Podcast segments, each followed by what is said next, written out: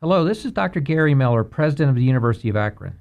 We are honored to have you listen to our podcast series, Diverse Engineering, which would not be possible without the generous support of our gold sponsor, GPD Group and Continental. The University of Akron and our community partners are committed to the success of students from around the world and in our own backyard. We're especially proud of the contributions and successes that have resulted from the hard work, determination, and dedication of our students of color. Please enjoy our podcast.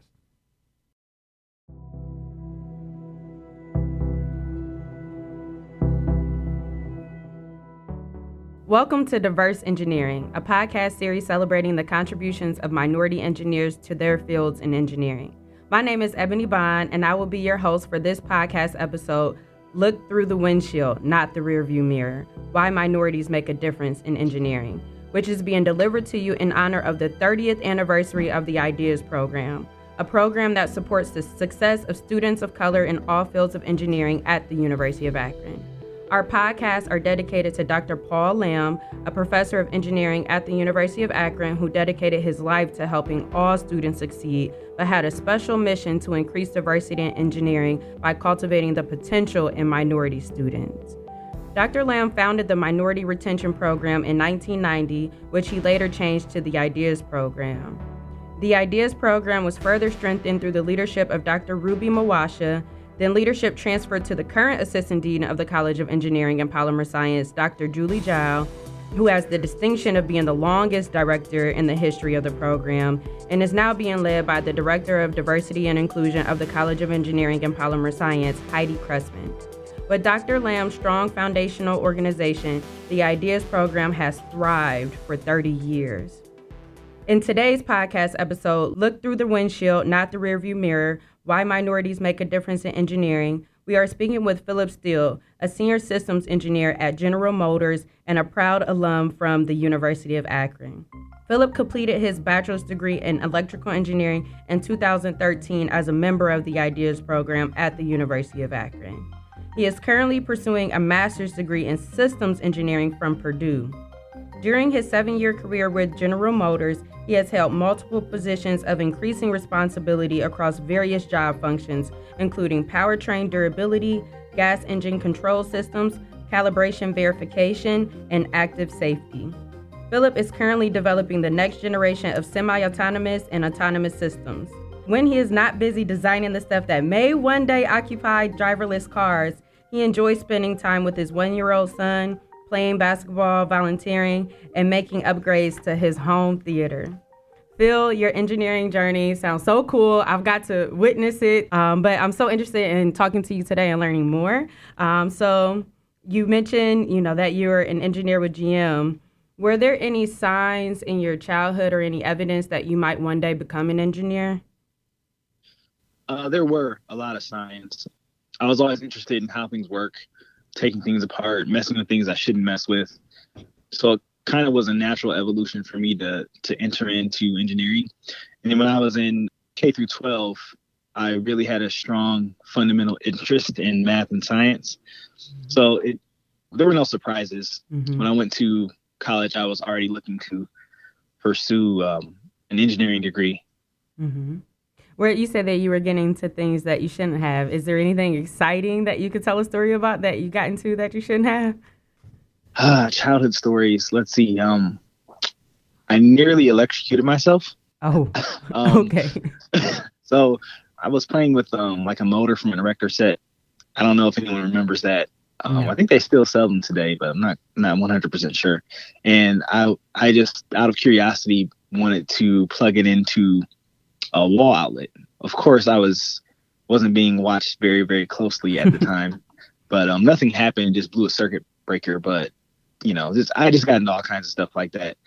Interesting. I you know tried to sneak away when my parents weren't really looking and and just experiment with things. Interesting. So experimenting was a part of your childhood. yes, absolutely. All right. So, can you describe a little bit about your journey to get where you are now? And at what point did you believe that you could actually build a career in engineering? Sure. Um, because my my path was non-traditional. I graduated high school in 2005. uh, from Akron Public Schools, Garfield High School. Initially, I had a partial scholarship to Ohio State. And at the time, um, I was pursuing a computer science major. And my first year was, um, it was a bit unfocused. I went down there and kind of became a social butterfly. Somehow I was in housing with the humanities folks. So they weren't engineers, they were just very social. I had my fun, don't get me wrong, but academically, I did okay. My GPA was like around 3.0, which is, really isn't bad, mm-hmm. but this scholarship that I had required a 3.2. Mm-hmm. So after a year and a quarter, I ended up losing the scholarship. So I went back home, just kind of, I don't want to say aimless, mm-hmm. but I mm-hmm. picked up a job at a factory building tires for Michelin. Um, at the time, Michelin had a, a facility in Mogadore. So, uh, as we all know, Akron's the rubber capital of the world. So, it was just something I could do in the summers to occupy myself. Um, I did that for two years. And then I kind of thought to myself, like, well, there's really no end to this, right? There's no particular way to, you know, elevate myself. I was like, I need to go back to school. So, not having the financial burden of, you know, paying for room and board, I decided to go back to Akron for multiple reasons. Number one, it was at home, mm-hmm. so it, it made sense financially. And number two, it was known for engineering. Mm-hmm. So I come back to Akron. I kind of switched over to computer engineering. So I took overall, I, I made three major changes um, from computer science to computer engineering, then finally to electrical. When I first came back to Akron, it was 2008. I was I don't want to say aimless, but you know, I, I came in, I made up my schedule, took a couple classes. One thing I remember uh, vividly is I took chemistry. Um, I think that was one of the first classes I took when I got back, and I just kind of went through the class. I didn't have a bunch of guidance. I really didn't communicate with anyone because mm-hmm. I felt like, you know, I'm a little bit older than everyone that's coming in who's taking, you know, freshman mm-hmm. level classes. I had a couple of credits that transferred from like Calc 1 and Calc 2. But I uh, I got an exam back. I think I got a 68 on it, and I'm thinking to myself, man, I am like, I'm rusty. Like I need I need to get mm-hmm. myself together. Like this this is bad. Like I'm starting off on a bad note, but the the class is curved, so I didn't do as bad as I thought I did. Mm-hmm. Um, fairly good. And then uh, one day, this lady just kind of pulled me into her office. Her name was Julie Zhao, mm-hmm. and um, I just kind of got you know, she just pulls you in. It's not, I don't I don't want to say it's by force, but Julie has a way of making sure that you're aware that ideas exist. And she mm-hmm. was like, "Oh, you came from Ohio State," and she she asked for my background story. And I'm just telling her things, and um, she puts this contract, you know, in front of my face and says, "Hey, you know, you should join this program. You know, sign up." And at the time, I'm thinking to myself, "Well, okay, you know, I don't have anything to lose, but I mean, I don't really I didn't really think it was going to have nearly the impact that it did. So that's when I first joined ideas and to be honest, it fundamentally changed um, my academic career and mm-hmm. I don't think I would be where I am right now. And I can explain that a little bit later. But um, all of the really, really good relationships that I forged were from ideas. Um, some of my best friends today they came from ideas. So having that group that gets together. We go through the same things, um, the gauntlet that's engineering, mm-hmm. and we also, you know, we develop relationships through it. So mm-hmm. it's very important to to have that and have that support system throughout your academic career. Oh, thank you. Uh, yeah, I definitely agree. Um, and we have kind of similar paths. So I was non-traditional. Um, I dropped out for a while. Discovered poverty wasn't for me. Too much month at the end of the check came back and struggled um, and did that comparison thing and then you know was then became dedicated to ideas i don't remember how i got into it or how i came back but those relationships i couldn't have done it i know for sure i couldn't have done it without those relationships so thank you for sharing um, some of the, the difficult parts of the story as well um, so the title of this podcast episode is look through the windshield not the rearview mirror why minorities make a difference in engineering. Can you talk about how you came to realize the importance of looking forward instead of getting bogged down in the past and that what effect of this realization had on your engineering career? Absolutely. Um to this day, I don't think dwelling on the past does anything productive. Mm-hmm. You just have to take the lessons from the past and learn from them. So with me specifically, coming from I don't want to say the failure I had, but it was a, mm-hmm. basically a, a realization that in order to get through this, I really need to focus. Throughout high school, I was a pretty good student. You know, I always got good grades, things like that. But mm-hmm. college and engineering specifically is a completely different ballgame, mm-hmm. and I don't think I was prepared for the amount of dedication and focus I needed to really succeed. So when I came to Akron, you know, got into ideas, there were other people that were like me, right? Um, folks from inner city schools, similar backgrounds from a family and fi- financial perspective. And it just really helped that we could basically keep each other, hold each other accountable, right? Mm-hmm. I, there's no way I would have been as motivated or focused without having a group around me that was doing the same things. So we, we related to each other very well.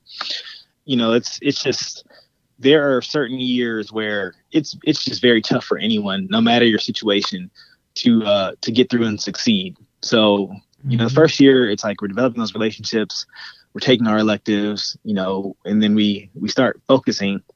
Then we tasted that first year of co-op, and that's when things really kicked off because it's another beautiful thing about Akron. The co-op program gives you a sample of how the industry is and how it differs from just pure schoolwork. Mm-hmm. And after that first co-op, I think a lot of us became very motivated because our success in industry kind of, you know, really cultivated um, basically a, a, real desire mm-hmm. to be an mm-hmm. engineer. It's like, you know, this is what we want to do. I can see myself doing this.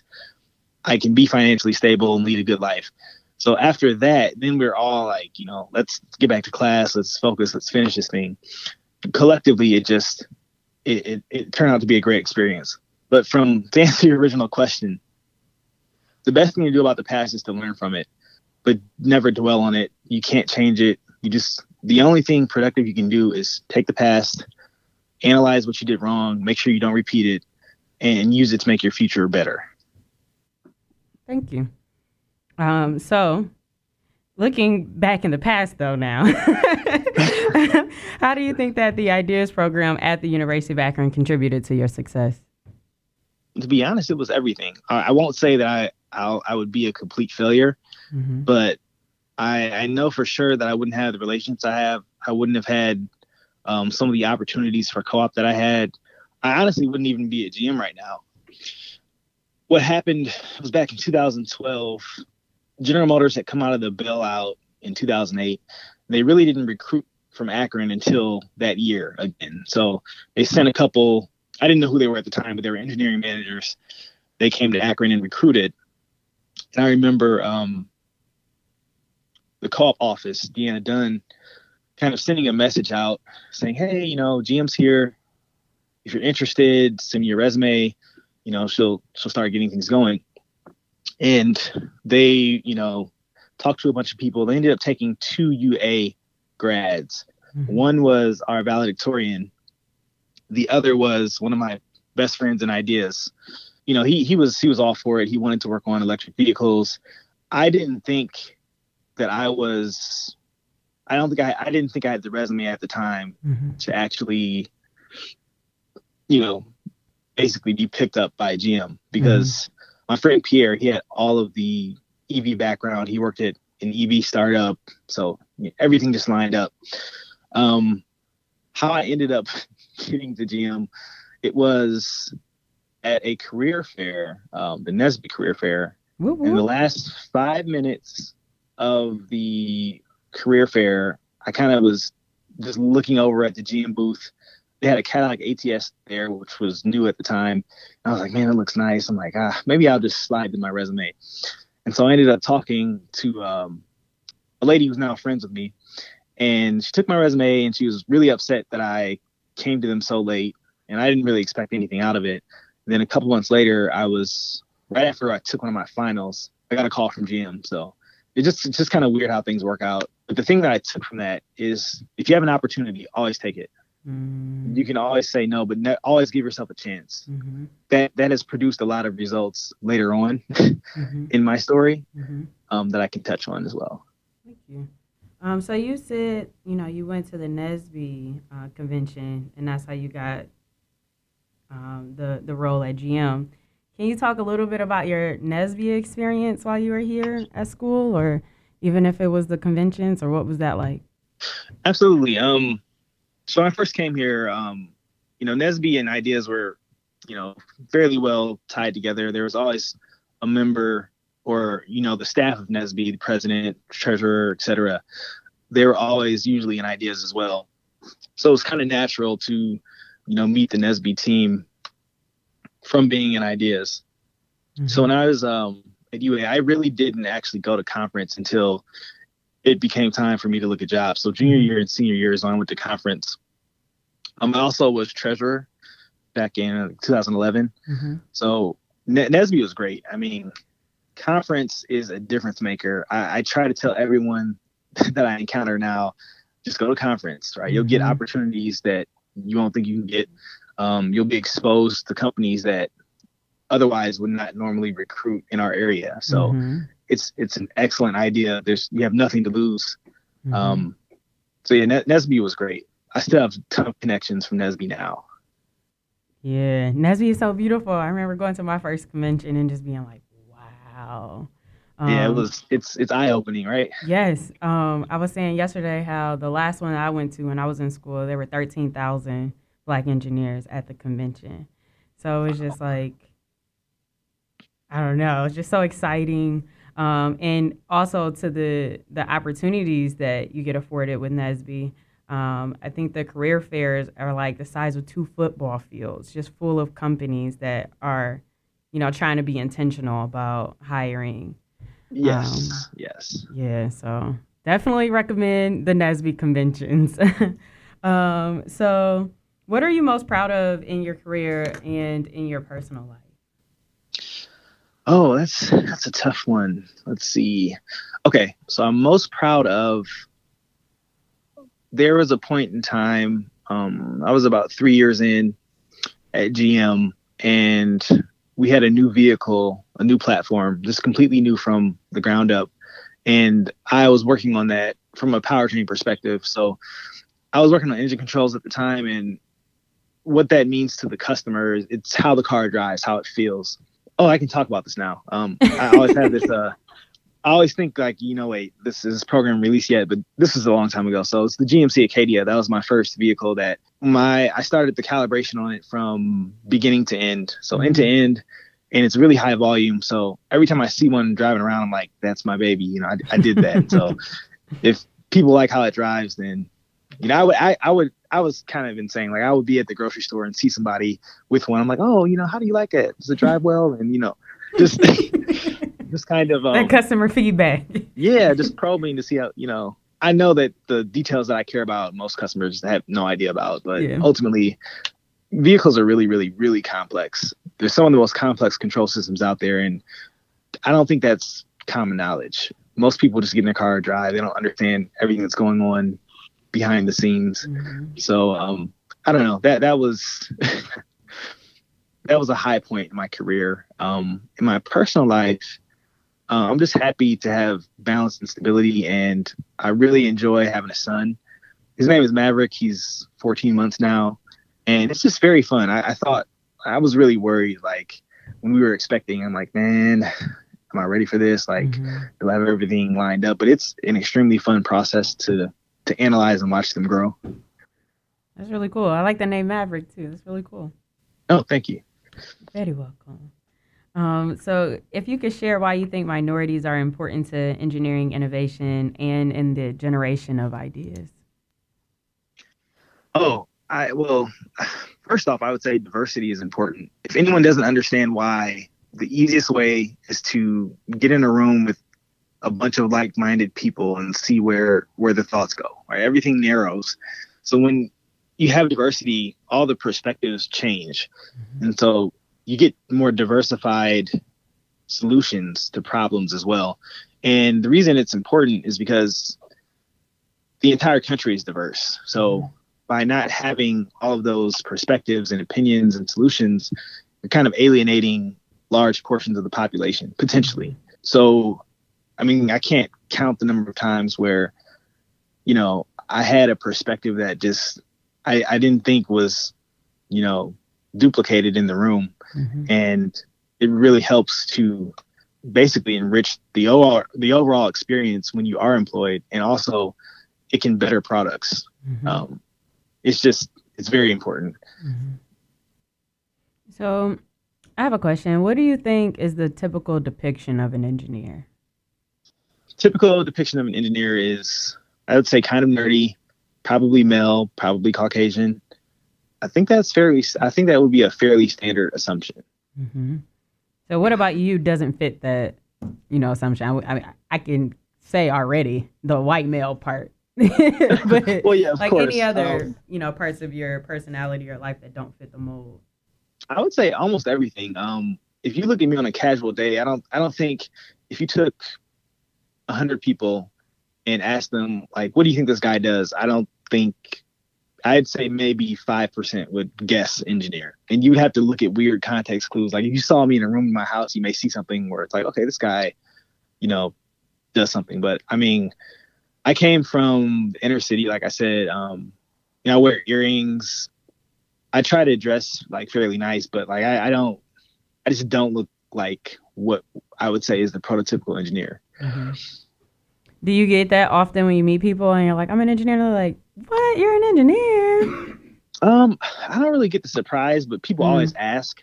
Mm. Um, mm. I've had encounters at work where I don't want to say that people judge me immediately, but it's almost like I had to prove my intellectual worth. Mm-hmm. Um, and it's not direct; it's always subtle. Mm-hmm. But I, I never really had a problem with it. I took it as okay. Let me show you what I can do. Mm-hmm. So I was always confident in that regard. Mm-hmm. When I first came to GM, however, um, you know, Akron's not a huge name, mm-hmm. right? It's not MIT, it's not Caltech, it's not, you know, Stanford, it's not the Ivy League. Mm-hmm. So we usually come in humble, but what I've learned very quickly is that Akron prepares you for the real world. Probably, I think from our perspective, you know, if you've never been to another university, if you've never encountered a lot of people from these big name schools, mm-hmm. I don't know, there's an expectation that they are smarter, that they perform better, and that's just not the case. Mm-hmm. Every UA grad at GM is doing something big. Mm-hmm. Um, we have people that moved up into management, they're in leadership positions. I don't know one person that's not successful. Mm-hmm. So it's nice to have that humility, but we we are we are good engineers. We're some of the best. So, can you talk a little bit about you know was there any process to kind of ingrain that in your identity? If you say you came in and you even had the expectation that they may you know perform better or be smarter. Was there any pivotal moment that you were like i'm gonna you know change the way that i think about it or even about my own abilities or did that just come a part of, become a part of the process? Uh, it was just analyzing people. I think step one was coming in and being very humble so when you're humble, you know, you, you really try to prove yourself. You try to make sure that you don't fail. You know, when I first became, my first position was as a calibrator. And when I came in, I didn't want to be in the bottom half of calibrators or, you know, I wanted to be above average. And so I was just really focused on not failing. Mm-hmm. Over time, I realized, you know, like, I can do this just as good as this person, or, you know, I can exceed here. I can fill this role and, and do well. Mm-hmm. And after that, and you know, forging a bunch of relationships with people from you know University of Michigan, and you know, I've I've developed relations with folks from everywhere because GM is huge. They're multinational and they recruit everywhere. Mm-hmm. And that's when I kind of realized, like, you know what? I was very well prepared for this. Mm-hmm. So you talked about like making sure, you know, that you didn't feel like putting in that extra work. But were there any times that you've had failures and, you know, how did you overcome them? So in industry, there actually, I actually haven't had that happen. Um, mm. So I've been very fortunate, but I also think it's just the dynamic between school and industry. I mean, because I can tell you about times where I've almost failed in, in undergrad in school, mm-hmm. but in terms of actual work, you're on a team, deadlines are different, projects are different the pressure is different. Mm-hmm. And, you know, we work on some cutting edge stuff, but the way things are developed, yes, you can do bad. Yes, you can fail. Yes, things can happen. But I, I just never experienced that. I'm going to say definitely part of it was luck, but part of it was just preparation. And all of that was from the University of Akron. Cool.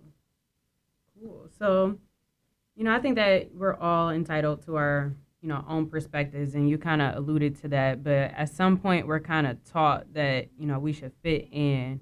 Have you ever had a moment where you did not go along to get along, and what happened?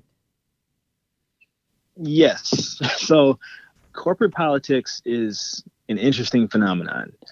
You have to learn and navigate it carefully. At GM, I've had uh, there have been times where I've seen something that is an issue, right? Mm-hmm. Um, the key is to express and communicate what the issue is to the appropriate people at the appropriate time, and you just have to be honest about it. Mm-hmm. We're working on four thousand pound pieces of machinery, and they can be deadly.